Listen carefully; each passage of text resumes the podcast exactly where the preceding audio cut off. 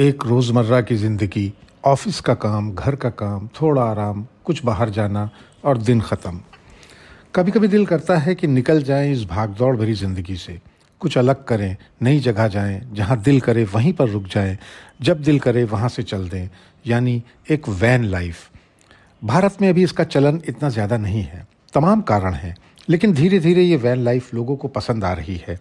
Van life, यानी एक van में पूरा घर। अजमेर के फ़िल्म मेकर विवेक शर्मा ने कोविड के बाद से वैन लाइफ की तरफ़ ऐसे मुड़ गए कि अब वो साल में सात आठ महीने वैन में बिताते हैं। विवेक अन्य लोगों से अलग है क्योंकि ये अकेले नहीं जाते हैं, बल्कि इनके साथ इनके दोनों बच्चे, पत्नी और माता जी भी साथ होती हैं। यानी ये पूरा परिवार ही वैन लाइफ व्यतीत कर रहा है और खुश है। नई नई जगह जाना, नए लोगों से मिलना, ये सब एक अलग अनुभव है। अपनी पुरानी ज़िंदगी से इस ज़िंदगी में कैसे आ गए विवेक शर्मा बताते हैं। आ, हमारे परिवार में देखिए पाँच सदस्य हैं। मैं हूँ मेरी पत्नी है माता जी हैं जो पचहत्तर वर्ष की हैं और उसके अतिरिक्त दो बच्चे हैं। एक बेटा है जो दस वर्ष का है और बेटी जो है वो आठ वर्ष की है। और अच्छी बात यह है कि हम सभी लोग एक साथ वैन लाइफ परस्यू करते हैं। अक्सर ऐसा देखा जाता है कि परिवार में माता पिता को तो साथ लेना काफ़ी कठिन हो ही जाता है, पर बच्चों को भी कई बार हम साथ नहीं ले पाते और इस प्रकार की जो यात्राएँ होती हैं वो अक्सर पति पत्नी अकेले करते हैं। सो ये एक अच्छा संयोग हमारे परिवार में है कि सबको ही इस प्रकार की इच्छा होती है कि वो घूमें और इसमें कहीं भी किसी को कोई बर्डन महसूस होता नहीं है। दूसरा प्रश्न आपने किया कि किस प्रकार से हमारे जीवन में इसकी शुरुआत हुई। So actually it came out of Covid so हमारे पास ऑलरेडी एक कैंपर वैन बनी हुई थी as I am a film maker so उस दौरान जब कोविड आया तो इट वॉज़ लाइंग आइडल उसका कोई काम नहीं था। और जैसे ही फ़र्स्ट वेव उसकी आ, मतलब लॉकडाउन जैसे ही खुला हमें लगा कि कहीं इसको लेकर निकलना चाहिए सो हम गए और हमने सबसे पहला ट्रिप ओवरलैंडिंग मोड पे बद्रीनाथ का लगाया।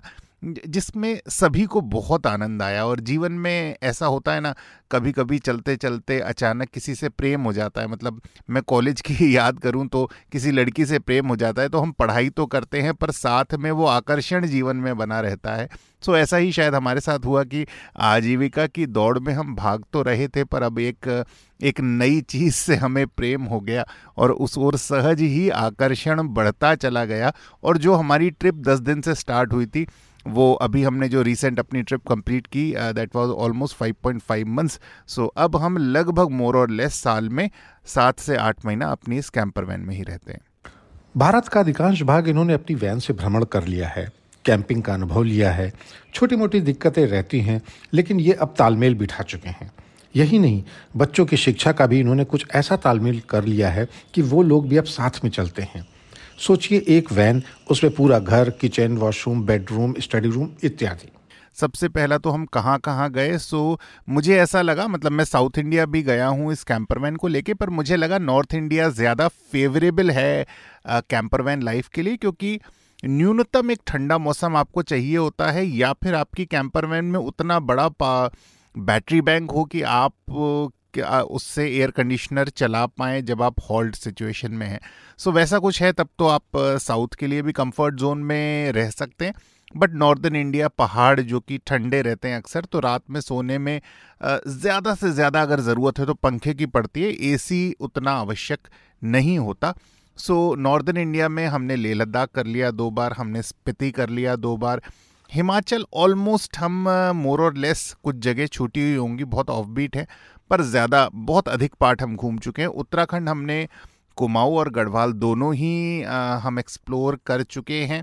अब हर एक गाँव तो नहीं कह सकते पर एक बड़े भाग को हम एक्सप्लोर कर चुके हैं। उसके अतिरिक्त पंजाब के कुछ भाग हो गए राजस्थान हो गया गुजरात हो गया मध्य प्रदेश हो गया, कर्नाटका, गोवा, महाराष्ट्र। इस प्रकार के लगभग ये नौ दस स्टेट्स हैं जो अभी तक हमने अपने कैंपर वैन के साथ ट्रैवल किए और हम लोग ना बहुत लंबा स्ट्रेच नहीं चलते हैं। छोटे स्ट्रेचेस लेते हैं, जैसे कि एक किसी स्थान पे गए, ज़्यादातर ग्रामीण जगहों पर हम हॉल्ट लेना पसंद करते हैं और वहाँ पर गए तो दो तीन दिन रुकते हैं जिससे कि वहाँ के लोग, उनकी सभ्यता, उनकी जीवन शैली खान पान इन सबसे हम परिचित हो पाएँ और तभी मुझे लगता है एक स्नेह संबंध भी स्थापित हो पाता है। सो, पर्याप्त समय वहाँ बिताते हैं और फिर 30-40 किलोमीटर आगे बढ़कर कहीं रुक जाते हैं। इसलिए हमारी यात्रा पर्याप्त लंबी भी होती है, पर मुझे लगता है कई मायनों में वो सार्थक भी होती है। दूसरा आपने प्रश्न किया कि भाई बच्चों की पढ़ाई का क्या होता है?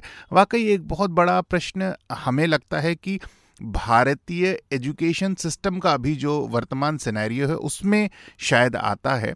पर हमें मतलब मैंने अपने जीवन में ऐसा महसूस किया कि बहुत कुछ मैंने अपनी किताबों से पढ़ा, पर उसका बहुत छोटा अंश मैं अपनी आजीविका के लिए जो भी व्यवसाय या जो भी परिश्रम करता हूँ उसमें इस्तेमाल कर पा रहा हूँ। मुझे लगा जीवन में प्रैक्टिकल जो नॉलेज है या जो भी एक्सपोजर हमें मिलता है उसका भी उतना ही महत्व है जितना कि किताबों से ली जाने वाली शिक्षा का महत्व है।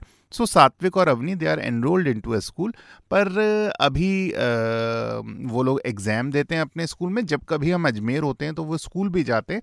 अन्यथा उनका करिकुलम उनके स्कूल के जो शिक्षक गण हैं, वो हमारे साथ साझा करते हैं और उसको हम ऑन द गो पूरा कराते रहते हैं, जिससे कि वो अपने जो रूटीन क्लास का करिकुलम है, उसमें बहुत ज़्यादा पीछे ना रह जाएँ।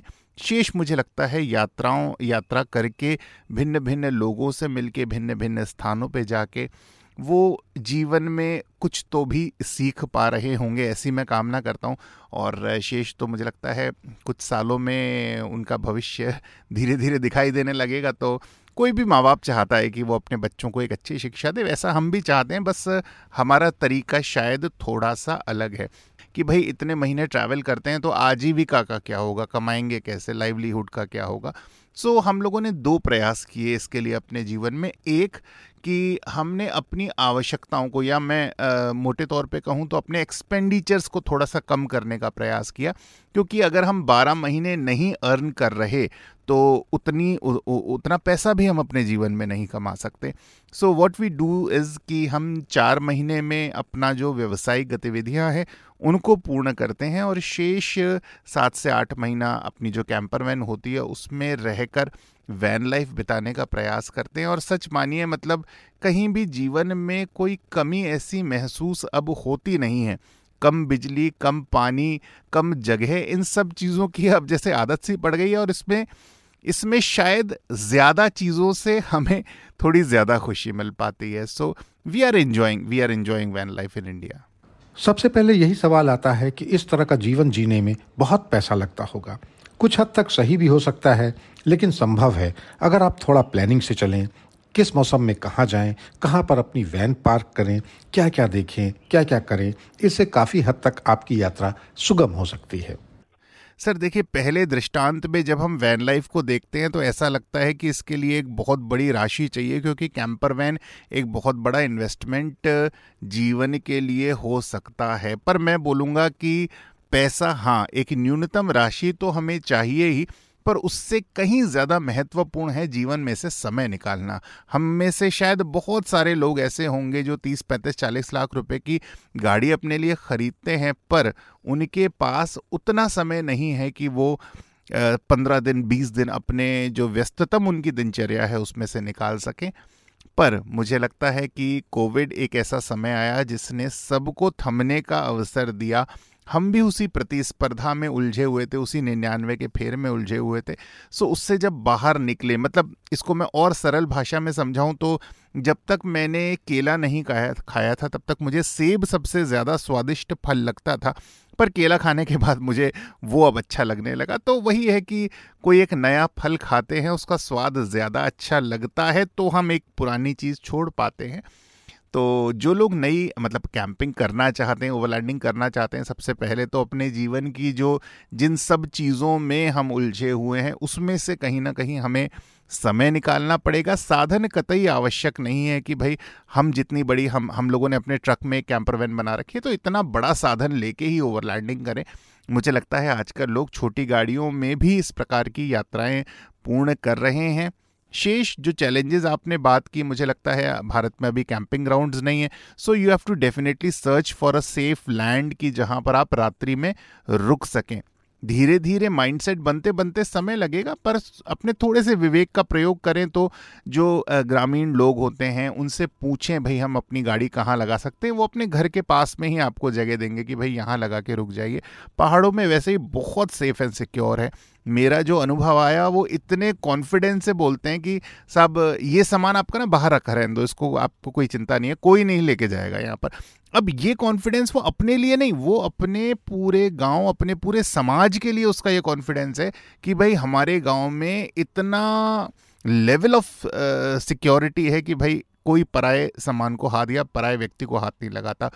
सो so, ये ये भारत में वाकई अतिथि देवो भव कहने को तीन शब्द नहीं है, ये वाकई जब हम भिन्न भिन्न स्थानों पे जाते हैं तो उसको महसूस करते हैं और वो आतिथ्य पाकर वाकई मन बहुत गदगद होता है। पूरे देश में इतना बड़ा परिवार का विस्तार इस वैन लाइफ से होता जा रहा है हमारे जीवन में, जिसका कोई मूल नहीं है। धीरे धीरे ही सही, लेकिन भारत में वैन लाइफ अब चलन में आ रही है। आने वाले दिनों में हो सकता है इसमें और बढ़ोतरी हो। तो दिल की सुनिए और आप भी कभी इसको आजमाइए। अपने देश को जानना भी एक अपने आप में अलग अनुभव है। लखनऊ से फैसल फरीद।